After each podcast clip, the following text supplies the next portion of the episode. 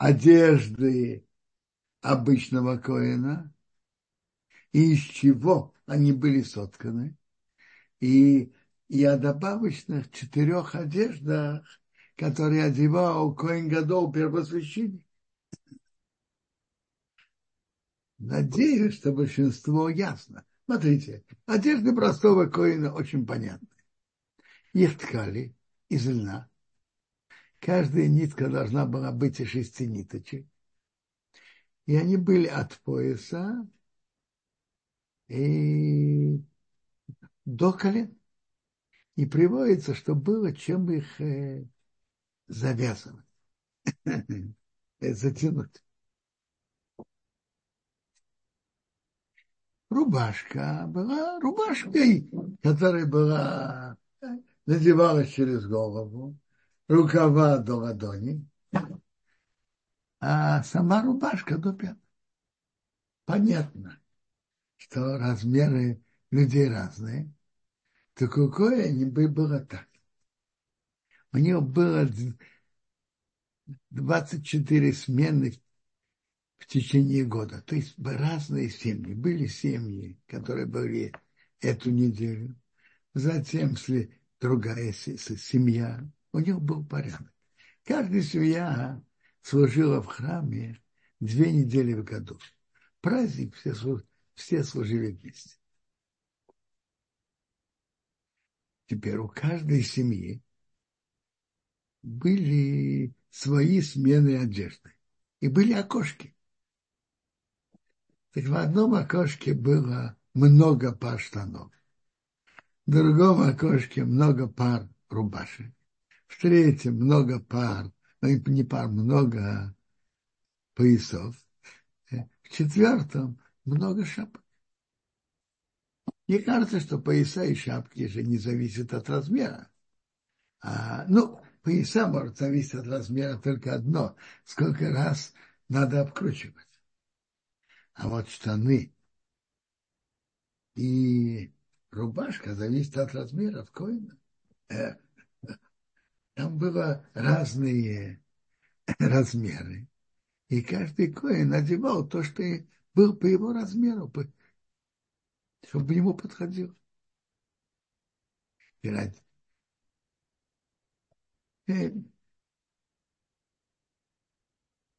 У коэн гадоля первосвященника была его одежда. Но это не его. И одежды коэним не их. Это имущество храма. У коэн гадоля он еще одевал верхнюю одежду мыю.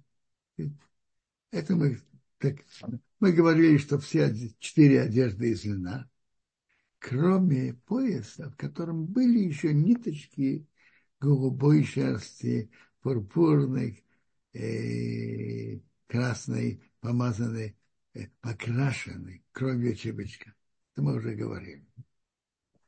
Мы говорили, что пояс э, вопрос такой уровень тумы, мы еще поговорим на, на этом уроке. Теперь э, пояс, как мы уже говорили, был длиной тридцать два локтя. Если принять, что локоть это полметра, так приблизительно, то он был длиной шестнадцать метров, и надо было много раз обкручивать. Шириной он был три пальца. Гуду, вот это, вот это большой палец. Большой палец руки. Его ширина. Если это, принять эту ширину за два сантиметра, то шир... три раз... размера ширины большого пальца это шесть сантиметров ширина. А длина тридцать два локтя. Скажем, шестнадцать метров. Надо было много раз обкручивать. А шапка им была длиной в шестнадцать, шестнадцать локтей. То есть, скажем, скажем, грубо восемь метров. И обкручивали ее. Чем-то похоже, может быть, на чуму. Там есть рисунки, которые мы вчера показывали. У коэн гадоля были еще меил, верхняя одежда. Я уже говорил, по райвиту и, наверное, по раше это просто как верхняя рубашка. Но она была, нижняя рубашка была из льна, а верхняя миу была из шерсти, покрашенной голубой тхилой.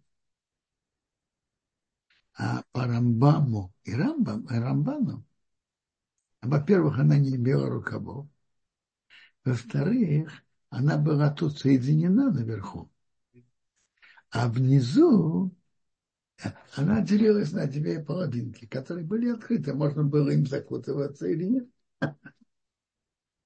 И у него был еще, вы, вы знаете, у нас в наших рубашках есть воротник, правильно? Я, как я понимаю, что у него было то же самое, но, как говорится, наоборот. Наш воротник, вот я в рубашке, куда он идет? Снаружи. А их воротник был сложен внутрь одежды. Он был вложен внутрь одежды. Мы уже говорили, что в конце одежды Меиу были в форме гранатиков и в форме колокольчиков.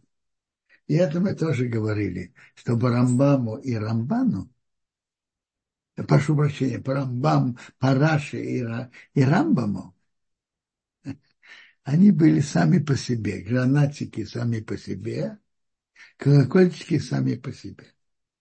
А по Рамбану в каждом гранатике был колокольчик. И приводится, что было тридцать шесть этого с одного бока и тридцать шесть с другого.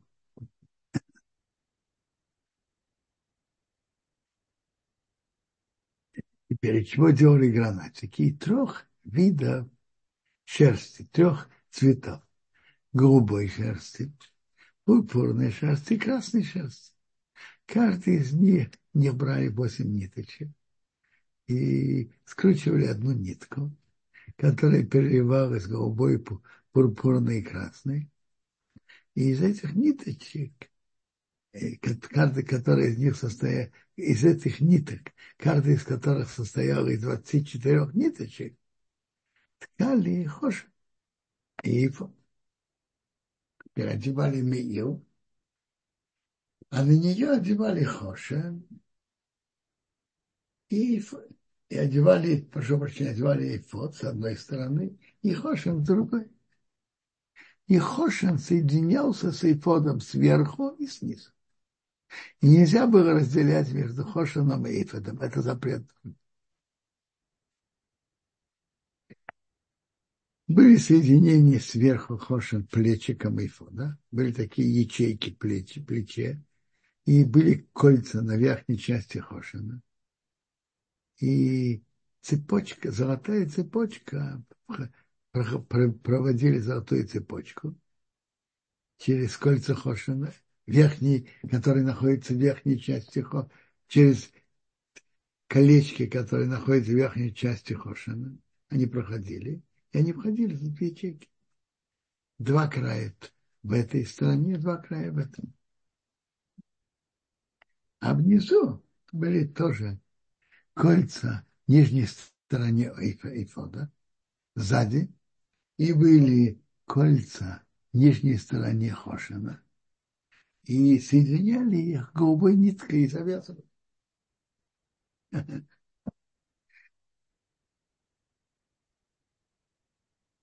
У Коэн Гадола был еще циц, золотая пластинка. Проводили в нее голубую ни... нитку или нит... нитки, э, не, прошу прощения, не нитки, голубую ленточку. По Рамбаму это одна лента, по Раши это три ленты. Справа, слева и наверху. И Коэн Гадоль должен был одевать эти... Коэн, обычный Коэн должен был одевать свои четыре одежды. Не больше, не меньше. А Коэн Гадоль восемь, не больше, не меньше. Но Коэн Гадоль в Йом-Кипур. Были службы, что он вел в восьми одеждах. Это обычная служба, которая ведется каждый день. А служба, связанная с Йом-Кипуром, он должен был вести именно в четырех одеждах. Знаете почему? Гемара объясняет. Энькатейгор насес анейгор. Обвинитель не может стать защитником. В одеждах Коэн Гадола, в восьми одеждах ведь присутствовало золото. А золото напоминает о большом грехе еврейского народа, о грехе золотого тельца. Поэтому службу Йом-Кипура, которую он делал, чтобы добиться прощения для еврейского народа, он не должен был делать в своих восьми одеждах.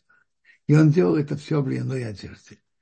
И, чтобы так, так же знали, мы рассказали, говорили, что пояс обычного коина, там были ботканы, ниточки голуб, шерстяные, голубые, пурпурные, красные. И так было у Коэн Гадола тоже. А вот пояс, который одевал первосвященник Коэн Гадола, когда он вел службу Йом-Кипур, все одежды были из льна, без шерсти. Только лед. Пояс Коэн Гадола, который он вел службу Йом-Кипура в четырех одеждах, был чисто из льна. И Коэн Гадола были и такие одежды для этого. Теперь давайте, кажется, одежды довольно, довольно ясны, шесть ясны. Есть и разные мнения, еще надо их реально понять, как их делают. Но, в общем, понятно.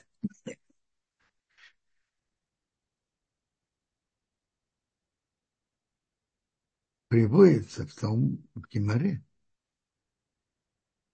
что одежды Коэна имелись, когда их Коэн одевал, это имело силу прощения для еврейского народа. В нашей главе же дальше говорится про подготовление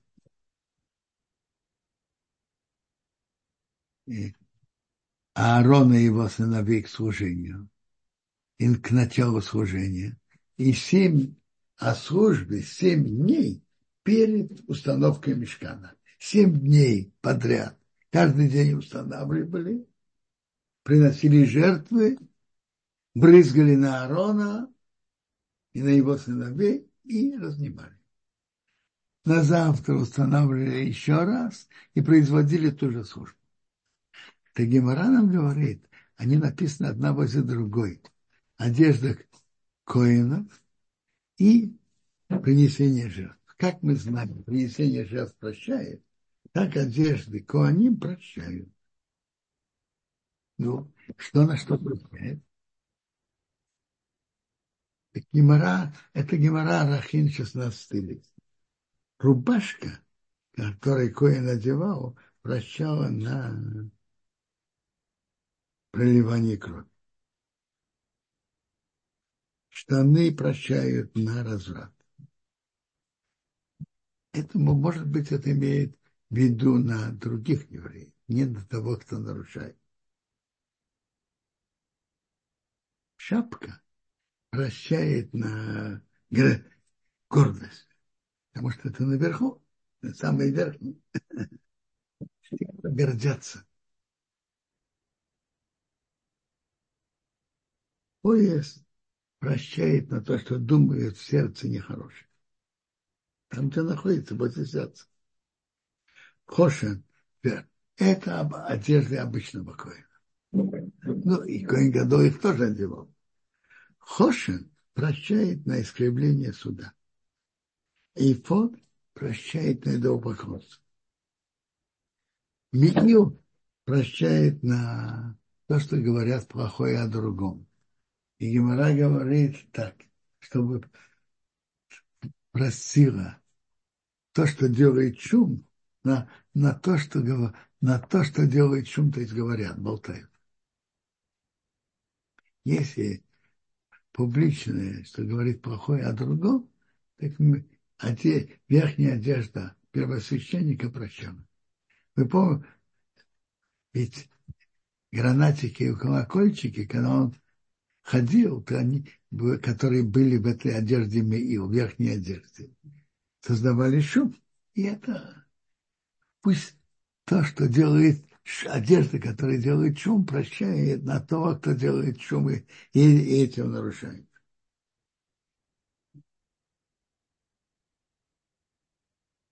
Циц, пластинка, это прощает на нахальство.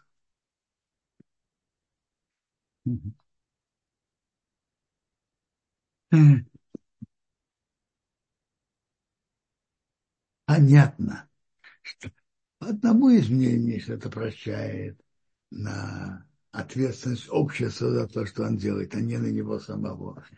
Но это как бы, какой бы ни был, какое бы ни было понимание этой геморы, определенно тот, кто нарушает и то, что, то, что Коэн надевает, снимает с него полностью ответственность, такого быть не может. Надо понять, на что и как. Но, но конечно, на нем есть ответственность, и он должен исправиться. Теперь, тут был вопрос, что такое урим бетумим. Гемара же говорит, что у Хошана, у Хошана было особое качество, то когда был общенародный вопрос, можно было подойти к Коину. Он одевал эти восемь одежд. И у него на Хошане какие-то буквы выделялись. Там написано, что, что с ними стало, вставало. Рабьехан говорит, был тот, они как-то выделяются. Я вчера говорил, светятся, не знаю, может быть, да, написано выделяются, не написано светятся, выделяются. Чем они выделяются и как, не знаю. И он должен был из них составить э, ответ. Вот, например, Давид спросил, подниматься или нет. И был ответ «Алей», поднимись. Там было воевать. «Алей», поднимайся, поднимайся. Так, засветились буквы «Аин», и буквы «Ламет», и буквы «Эй». Гемара спрашивает, а ведь там в Хошане не было всех букв. Нет, например, буквы «Цадык». И там были, на Хошане были написаны имена колен.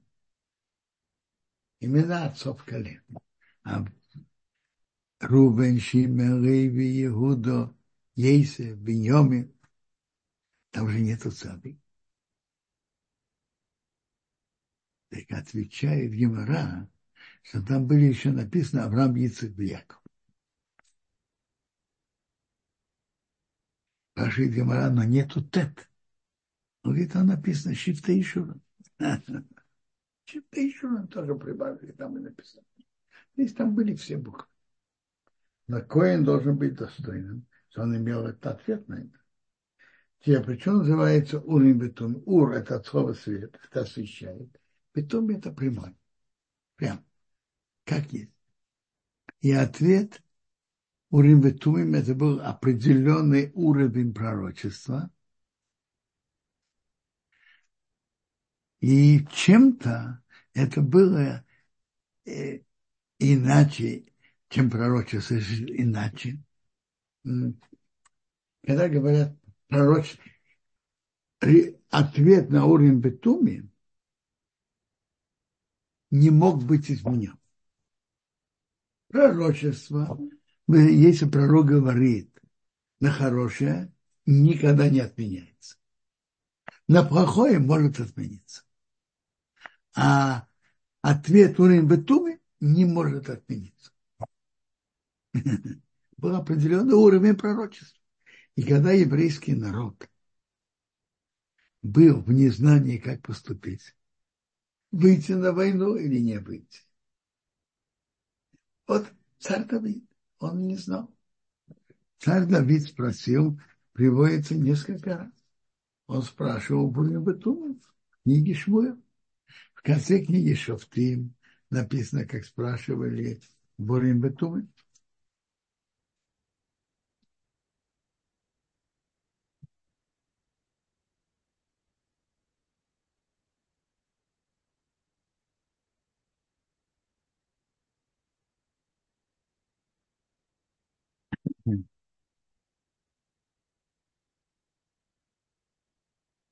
Давид прятался в городе, был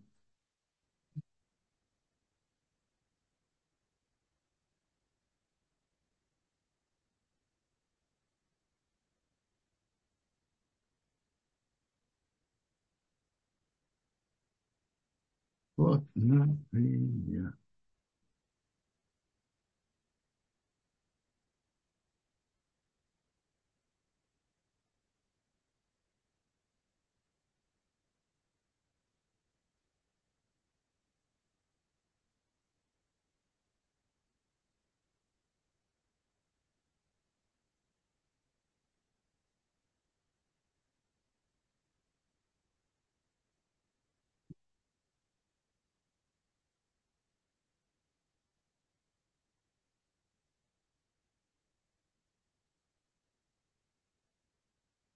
Например, Давид прятался от царя Шауба. И он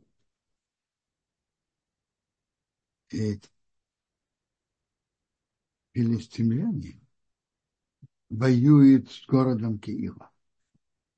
И они грабят, э, грабят их зерно. Просил Давид, я пойду и разобью эти филистимлян.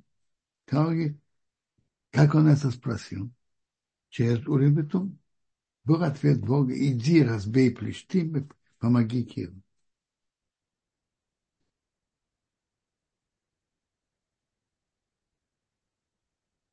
Бог ему сказал, иди, пустись в Киеву, я передам филистимлян в твои руки. Он это Давид своими людьми воевал, победил.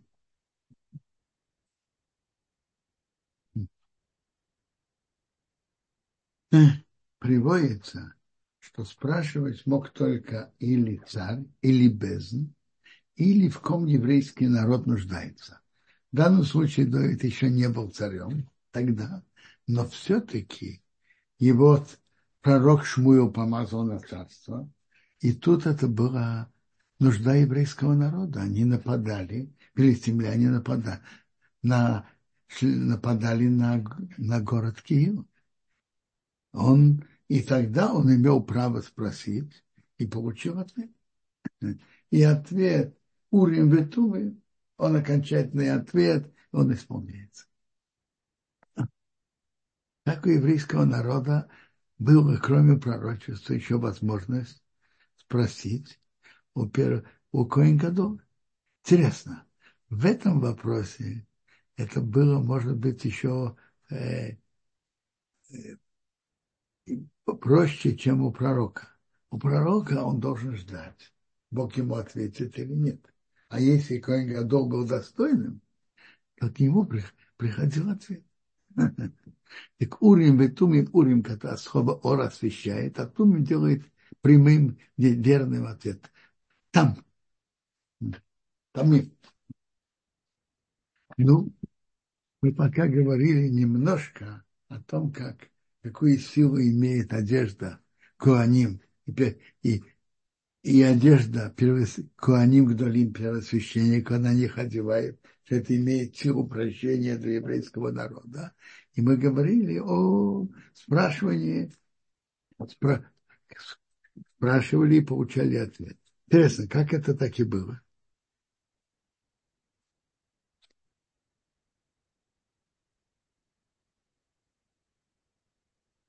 Как это было? Тот, кто спрашивает, он смотрит на, на Коэн Гадоля, которого он спрашивает. А тот, а Коэн Гадоль, который спрашивает, значит, перед, смотрит на Шхина, присутствие Бога, то есть на ковчег. Кто-то спрашивает, спрашивает, я буду гнаться за этим отрядом. Тот ему отвечает, так говорит Бог. поднимайся и имей удачу. Это знаете, где написано? Это написано тоже в книге, в книге Шмуэл, тридцатая глава. Не спрашивает громким голосом. Написано, он спрашивает его, а не его, а не присутствующего. И с другой стороны, не говорит, думать сердце. Он спросит его, спрашивает его. А, ну, тихо, тихо.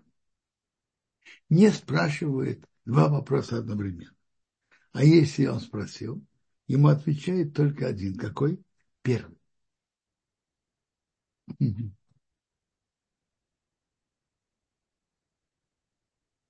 А. Много раз бывают вопросы, сомнения, как поступить. И у всего еврейского народа, когда были бы у Рыбы, можно было спросить, спросить и получить ответ.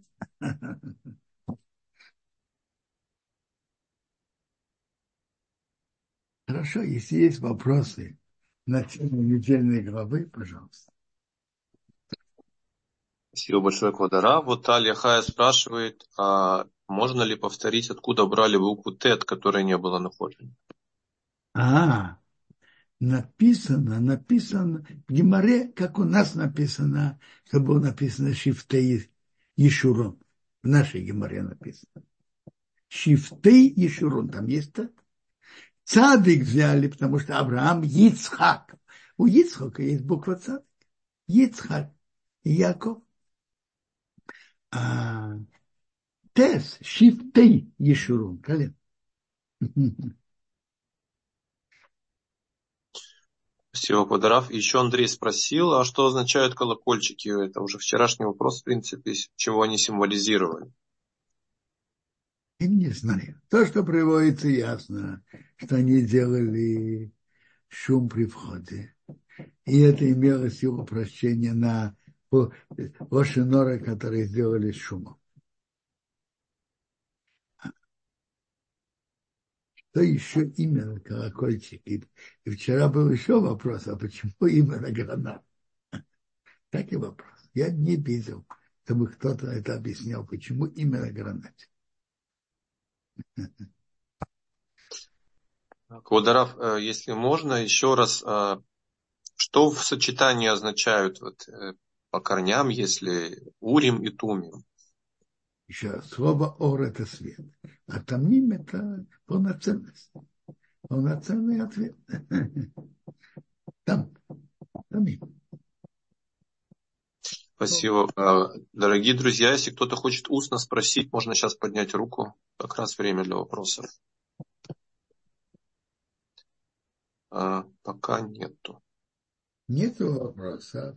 Вообще-то были одежды Коэна. Я вам скажу, я не, не говорил о всех спорах, как о всех разных мнениях. В некоторых из одежд Коэним я говорил.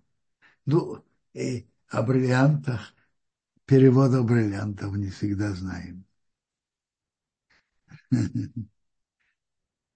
Есть разные переводы. Я видел, в одной книге приводят разные переводы. И про одем принято, что это рубин, про другие я, я, я не знаю. Есть, есть переводы. И разные, в некоторых разные мнения. Из, из, из первых, которые после написания Талмуда, которые переводили, это, кстати, голова.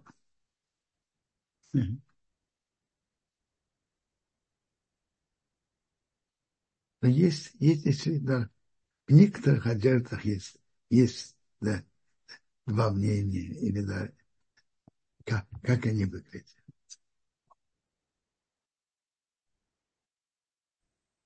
Кто-то спрашивает? А вот Маира подняла руку. Пожалуйста, Маира, у нас теперь включен для вас микрофон. Спасибо большое. Меня слышно? Да.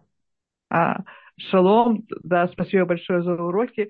Э, Это такой вопрос к прошлому уроку по самое, устройству храма и переносу этих предметов. Значит, те предметы, которые переносились на руках, имели там шесты, которые вставляли в кольца. А как переносили э, минору из, э, с одной стоянки на, на другой? Там вроде шестов не было, нет, ее переносили... Да я вам скажу, я не думаю, что она... Может быть, два человека могли ее саму ухватить. Она не такая тяжелая. А приводит, просто... Сколько она весила. Приводит, сколько она весила. Она весила кикар. По одному мнению это сорок восемь килограмм, а по другому мнению сорок два килограмма. Можно было про... ухватиться за нее саму. Не было необходимо. Понятно. Понятно. Спасибо большое, Квадарав. Шаббат шалом. Всего хорошего.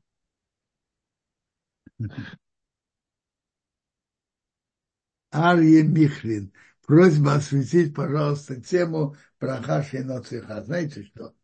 Так мы давайте сейчас перейдем к теме брахот благословения. Конечно, про Хаши и Ноцеха надо осветить, осветить эту тему. Но все-таки у нас же есть какая-то система. И мы говорили, что мы будем говорить о теме браха после еды. Так надо знать, надо знать закон, что благословление перед едой, насколько человек имел удовольствие, он может сказать. Даже на маленькое количество еды или питья. А вот браха ахрона, браха после еды, так на это должно быть количество. И должно быть такое количество, которое присоединяется одно к другому. Человек возьмет немножко сейчас, еще немножко через пять минут, еще немножко через десять минут, через пятнадцать. Это не соединяется одно с другим. Во всех законах Торы принцип насчет еды – это размер это кизаит, как олива. И время, за которое ахилат прас. То едят прас. Прас – это буквальный перевод прас, это разделенная половинка. Половинка – от определенной буханки хлеба. По Рамбаму это половинка э, объема трех яиц, по Раши это объема четырех яиц хлеба. Принято, что это четыре минуты, может быть, три минуты. Теперь сколько кизай? Написано, приводится в Шулхан Арух, что это половина яйца. Если яйцо где-то пятьдесят семь и шесть сантиметров по Рабхаим Ноэ, то половина яйца это двадцать восемь и восемь. Это половина яйца. Э, за три или четыре минуты надо говорить браху после этого.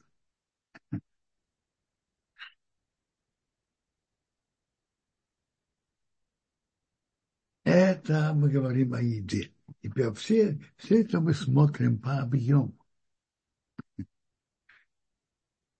По объему. И по объему, как оно сейчас.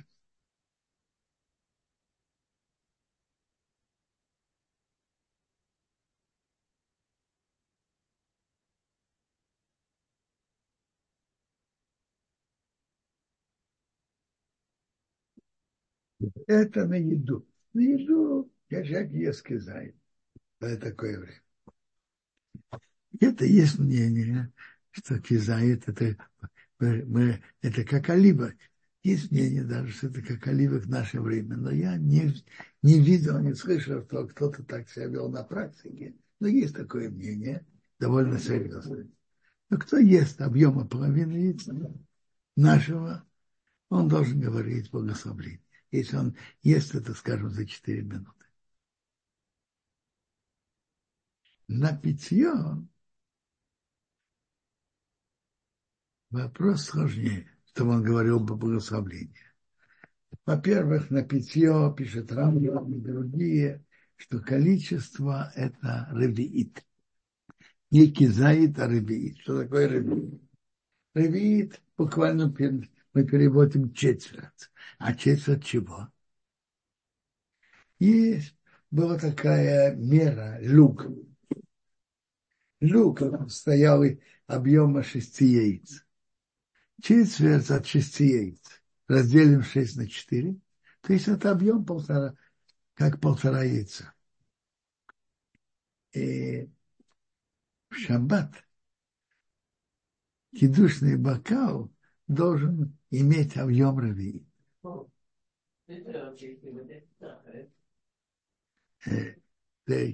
Кидушный должен иметь объем, объем ревиит. Объем, объем полтора яйца. По мнению Рав Хаим Ноэ, это где-то восемь целых семь десятых. Прошу прощения, восемь целых семь десятых кубических сантиметров.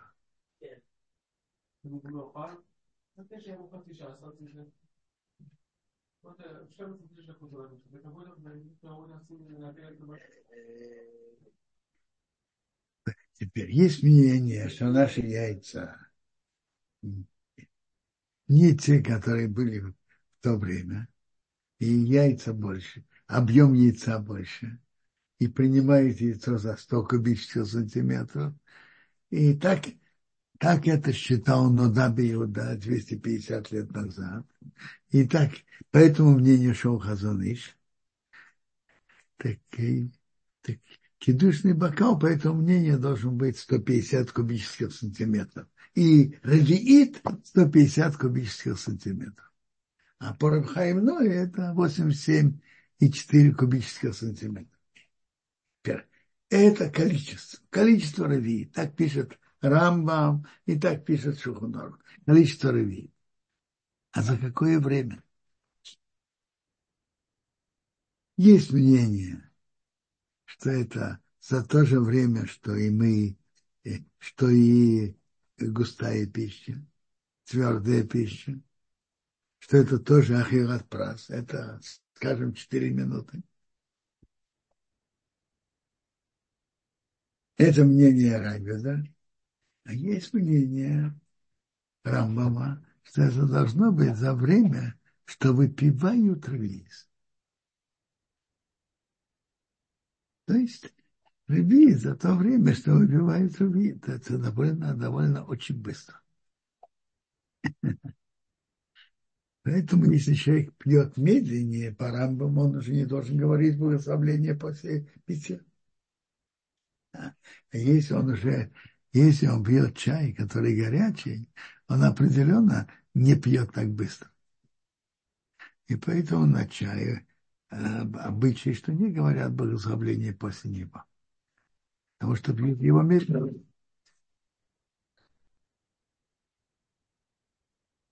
То есть это спор Рамбама и Рабиуда. По Рабиуду, если он выпивает ревиит за время пра, ахилат прас, то есть, скажем, за четыре минуты, он должен говорить благословление после, после питья. А по Рамбаму нет.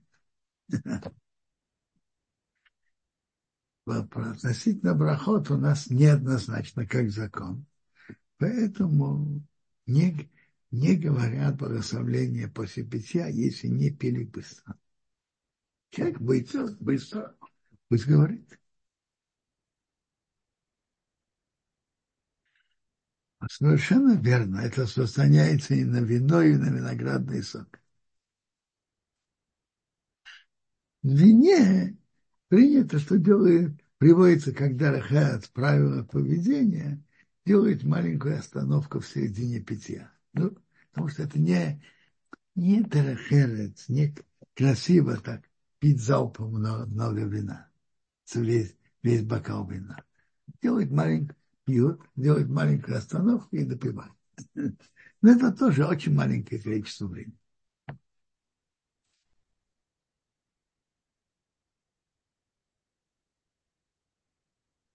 Это, это правило насчет браха после пяти.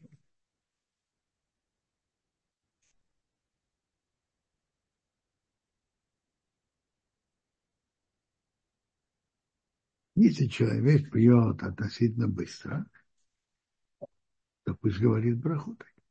Тогда и по Рамбаму он должен сказать браху. Он пьет быстро. Насчет благословения после, после еды. Всем ясно?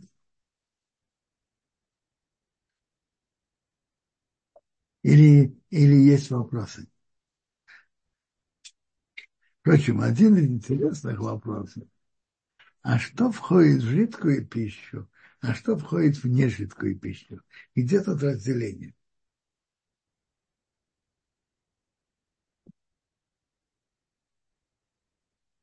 Вообще-то принято обычно жидкое, что легко переливается. От имени отца Рав Хаима Стайпера разоцал говорят, что если человек ест это ложкой, даже не нужно разжевывать, но это не как жидкая жидкость. Ест это ложкой, это считай, не считай, это не как жидкое. Это как бы сыр. Вот, например, сметана.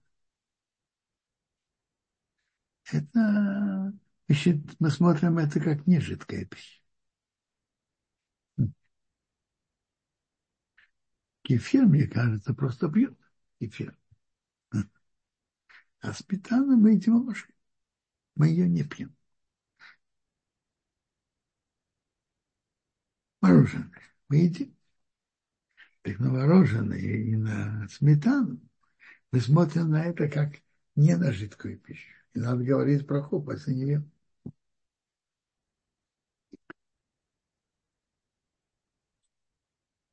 И вопросы нам надо дальше разобрать закон о благословении. Давайте подумаем. Мы говорили про... Мы говорили разделение между браха Бары при Адама и Бары при Аид говорили. О порядке благословения как-то тоже говорили. Может быть, я повторю все-таки разделение. И суп-пюре относится к жидкой пище. Что значит суп-пюре? Объясните мне. Я не, не понимаю. Пюре или суп? Пюре это, это не жидкая пища. А что такое суп-пюре? Объясните.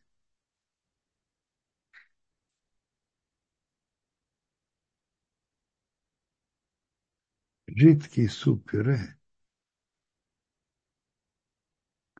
Мне все-таки кажется, что суп жидкий, который человек даже будет есть ложкой, это все-таки жидкая пища. Нет, послушайте. Все ингредиенты перемолоты, там нет ничего твердого. Но все-таки и картофельное пюре, и картофельное пюре, и яблочное пюре. Я думаю, это не, это не жидкое пюре. И картофельное пюре, и яблочное пюре – это не жидкое пюре. Суп, даже мы будем это есть ложкой, это жидкая пища. А пюре, размолотое полностью, раз, миллионное, э, э, это не... Это все-таки не жидкая пища.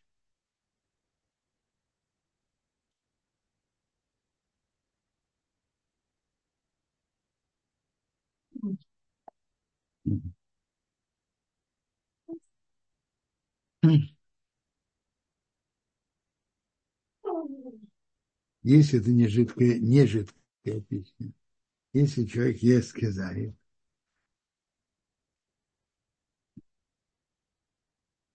на шесть браха охрана.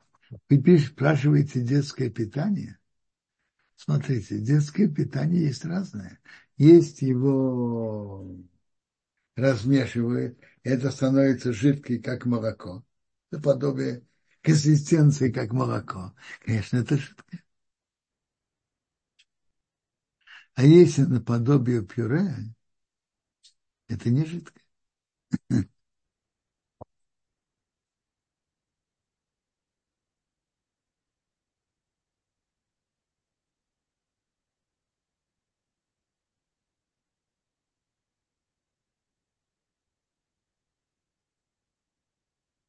Если, мне кажется, что если просто это пьют, наверное, это ошибка.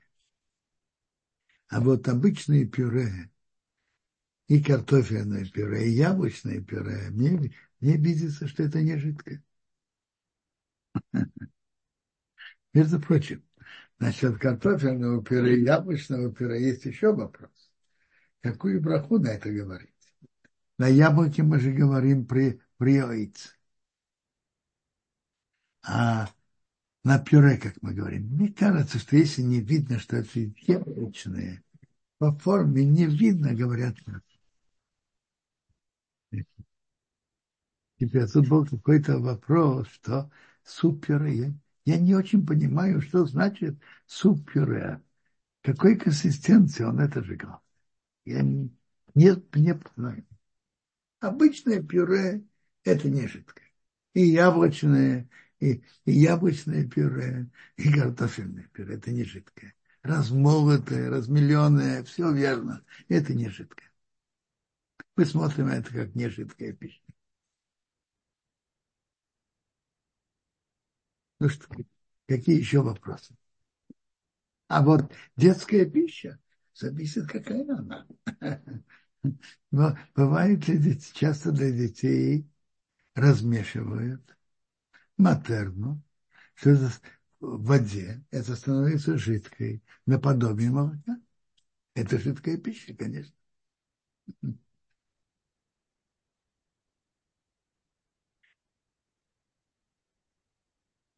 Значит, что я знаю точно, где тут проходит граница между жидкой и нежидкой, не знаю.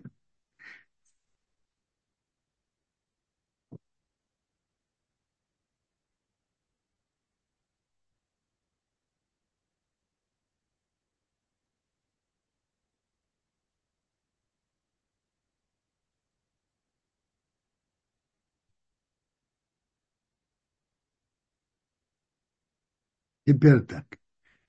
Какую броху на овсяную кашу? Принято, что овес – это пяти видов злаков. Так на овсяную пищу, кашу мы говорим барыминой мезонот. Но приводится в законе, что если она совсем жидкая, ее не едят, а пьют, то говорят чаку. А если ее едят, овсяная каша – это мезонот. Говорим, говорим, иной мезонот, она из пяти видов злаков.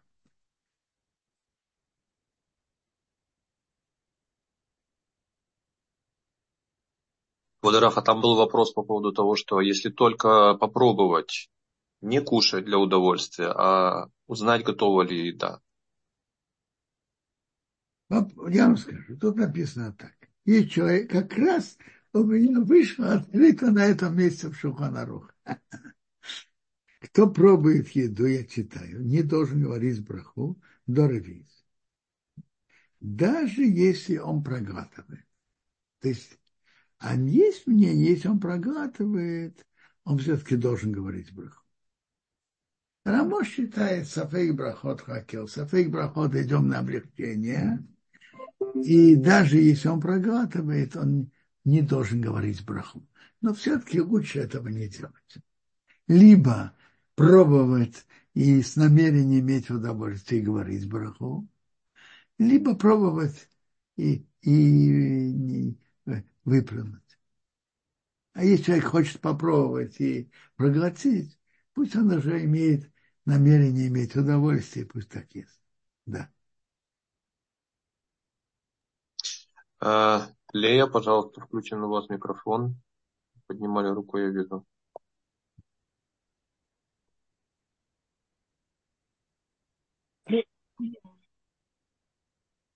А, Люба Лея, вы первая подключились. Тогда ваш вопрос.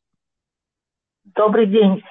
Я... Mm. Спасибо большое за ответы. У меня перхиот из гречневой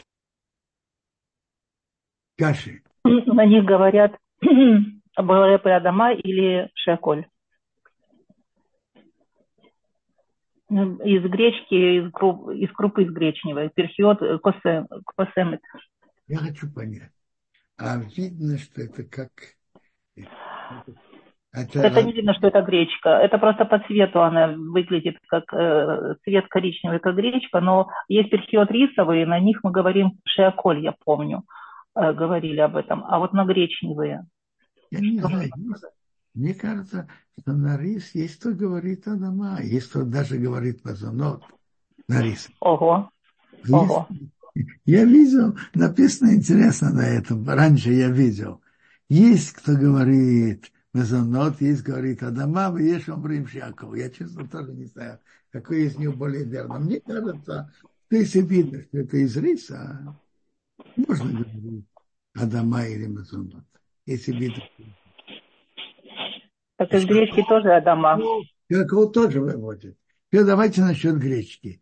Видны, видны зерны гречки. Они, они размя, разжаты, ну, сжаты так, но можно разобрать, что это гречка, да, потому что цвет гречки. Я думаю, что можно говорить при этом. Они же не растерты, правильно? Нет, нет. Они не растерты. А раз они не растерты, я думаю, можно говорить при этом. Угу, спасибо. И если, допустим, мы покушали там яйцо в смятку, ну, без хлеба, и завтрак там, и чаем запили, но яйцо – это маленькое количество, можно сказать, бурен и фашот, как бы после чая уже и после гречневых этих. На чай, а правило, когда чай горячий, не выходит говорить браху, как я уже говорил, потому да. что не пьем достаточно быстро. А яйцо…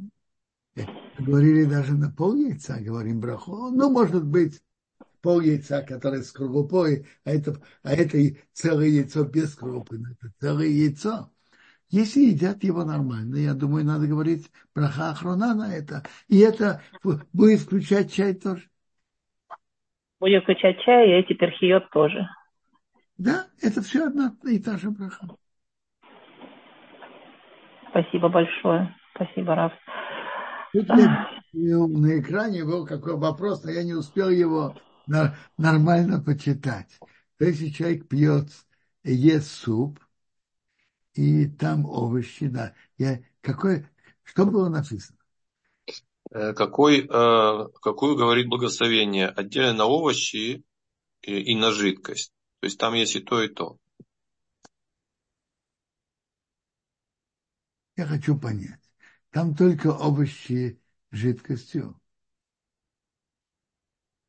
Ну, и... суть есть вопроса, да. Если ничего другого там нет, нет, скажем, мяса или что, и суп только из этой жидкости, и эти овощи привыкли варить для, для овощного супа, и есть, это, есть эту жидкость. Если это так, то, я думаю, достаточно сказать на овощи при Адама. И это выведет суп тоже.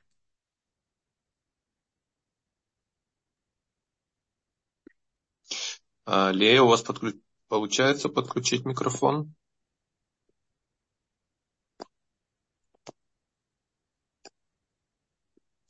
А если нет, Таня, тогда у вас попробуйте выключить.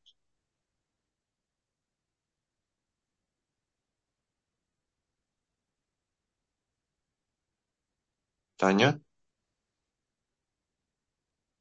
Квадраф, пока вопрос тогда. А, то есть еще раз уточняют у нас, Елена, а жидкая овсяная каша, которую можно пить, получается, относится к жидкой пище. Правильно ли поняли? Можно пить. А которая не... Ты не можешь ее есть, только пить, то даже она овсяная, говорят человеку. Овсяная или манная каша, которая очень жидкая, которую можешь только пить, говорят человеку. Так написано.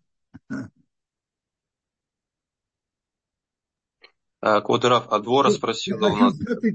Я хочу все-таки еще раз.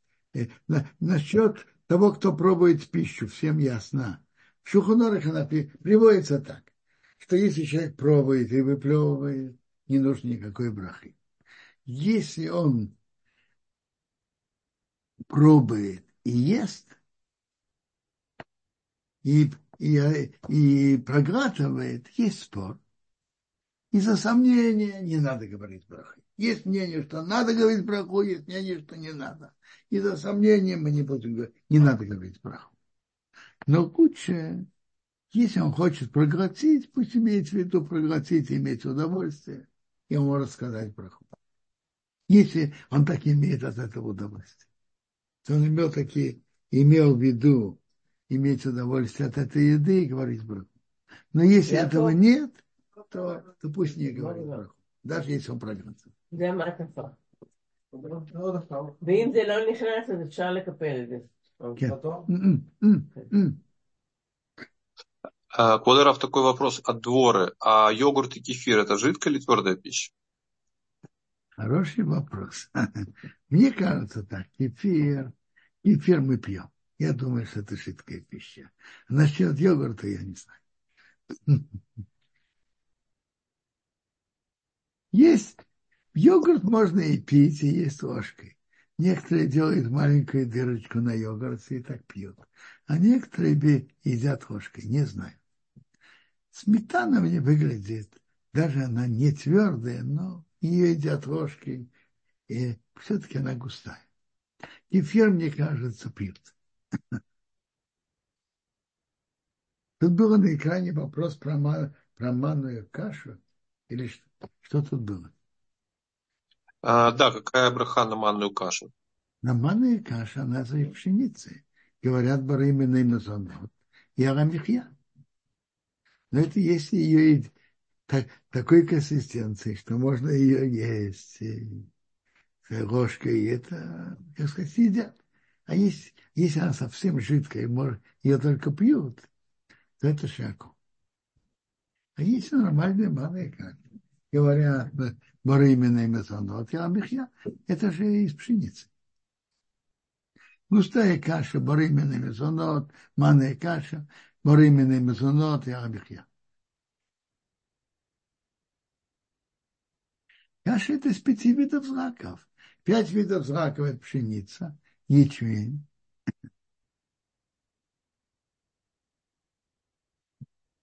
Рожь, полба, овес. Это пять видов злаков.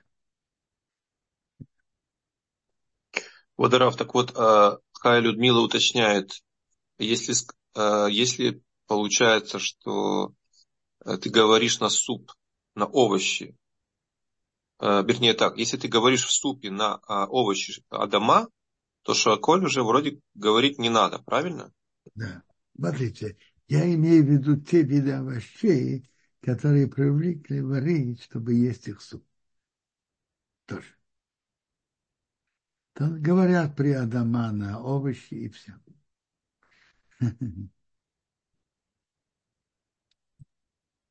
Таня, попробуйте еще раз включить микрофон.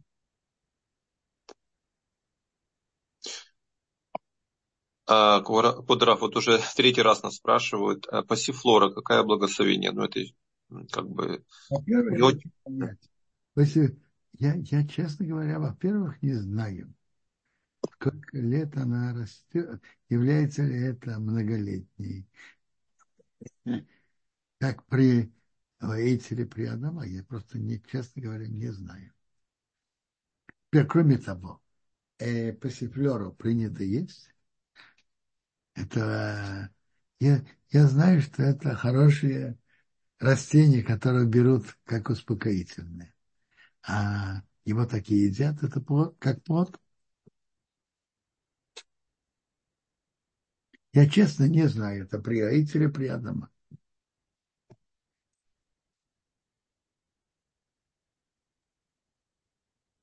Едят это.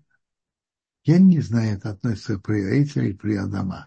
И один из первых вопросов, если относится к приоиц, и, и говорят, что очень вкусно, хорошо, на здоровье, но вопрос-то я не знаю. Если это относится к яиц, то надо знать, с какого года это. Знаете, что блин, это постараюсь выяснить. Я не знаю.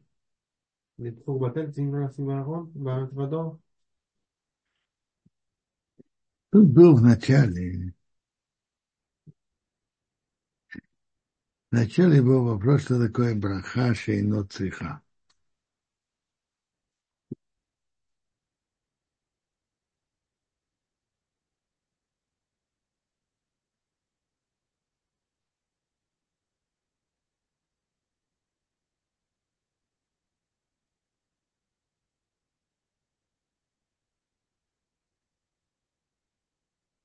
Что такое браха шейно цриха?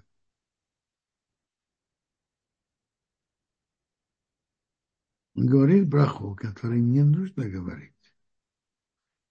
Очень просто.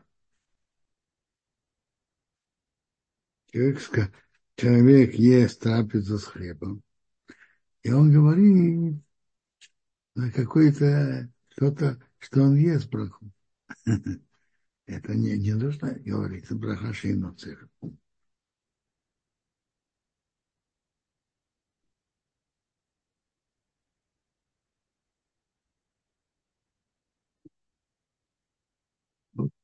Браха шейно цриха очень просто.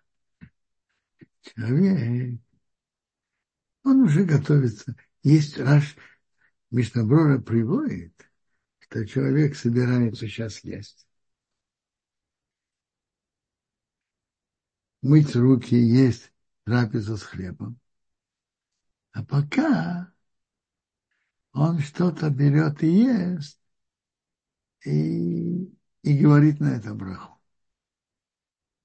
Вот. Если ему просто так, то ты уже сейчас, прямо сейчас собираешься помыть руки и есть хлеб. И это будет выведено. То зачем тебе говорить еще браху?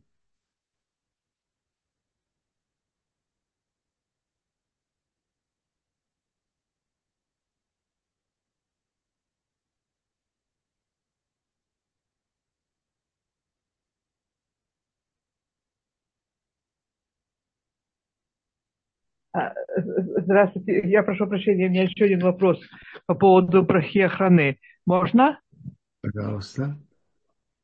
Если я съела мизунот и виноград, и что-то съела, про которое надо говорить браху после, э, этот самое, э, ше, после шеяколь. И когда сказала этот мэн шалош, я сказала только э, амихия, только после мизунот. И забыла про э, значит, э, фрукты, которые, виноград, который я съела. Как мне поступать? Мне нужно сказать отдельно еще раз эту браху или, или что? Вот это верный вопрос. Нормально. Человек ест пир, кусочек пирога. И он ест виноград. Так он говорит одну браху на хлеб. И он все включает в них.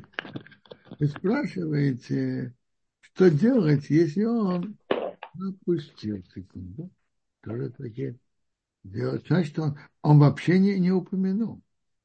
Не упомянул, да. Просто сказал только касательно амихья, и все. Только мизунот.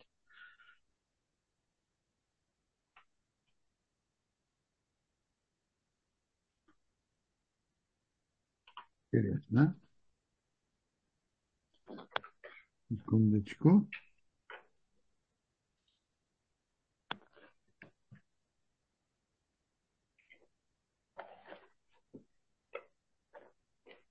Мне кажется, что если он вообще не упомянул виноград, как эта браха может его вывести? Он рассказал только мазонов. Как эта браха может его вывести? Так что нужно делать? Просто повторить меньше ложь только для этого.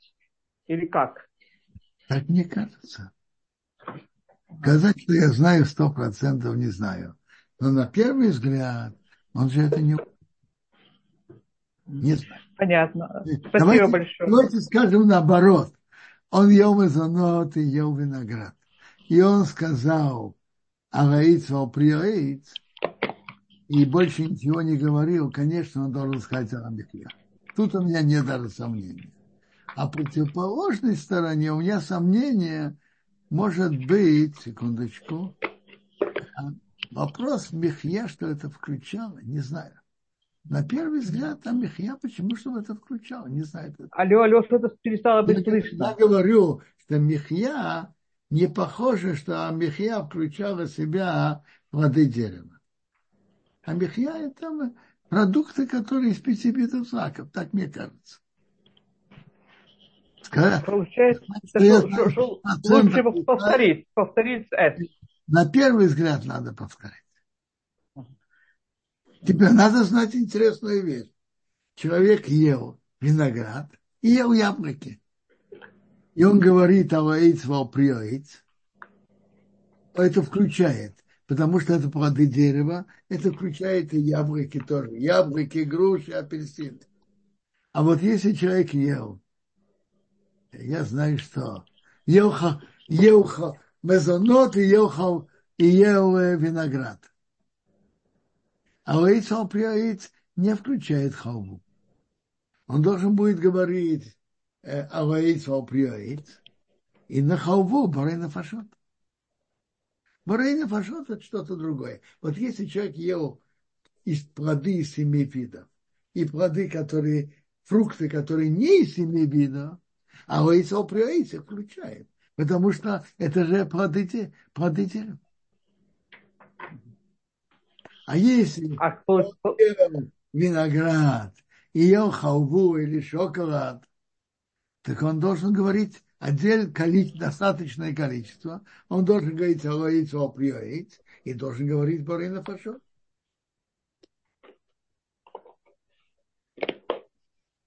А, а если человек ел виноград и яблоки, на виноград он говорит мэн шалош, а на яблоки он должен и сказать это? Ничего не говорит.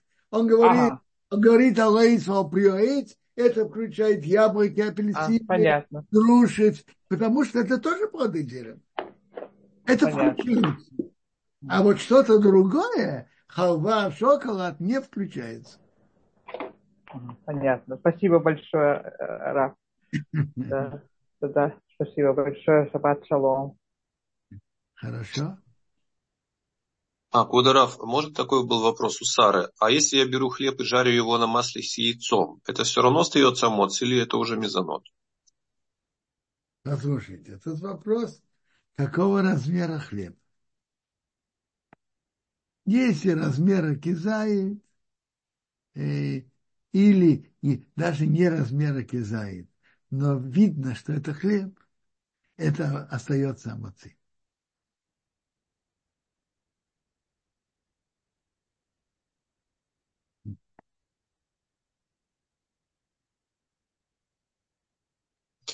Спасибо, Кударав. Таня, я надеюсь, может, сейчас у вас получится подключиться? Нет, к сожалению, не получится.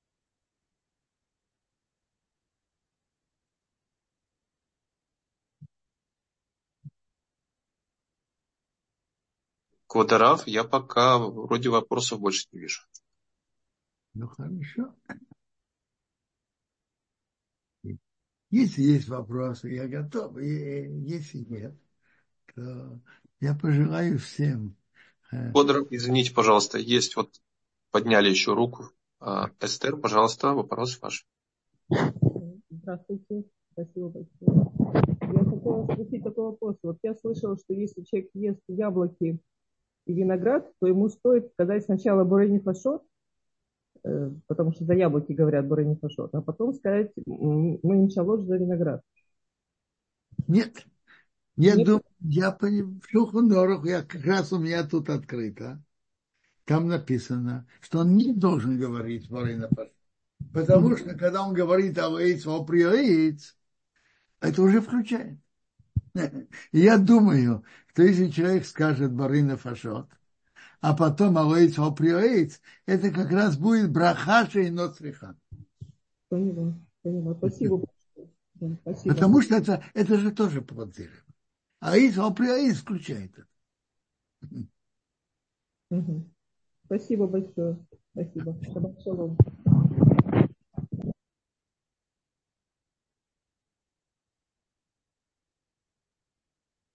Маца – это хлеб. А если ее бросить в бульон? Вопрос вот в чем.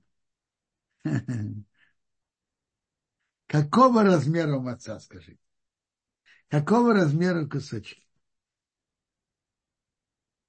Если размера кизаи, то можно говорить о мойце. А если меньше, то нет. Если меньше, то это вазана.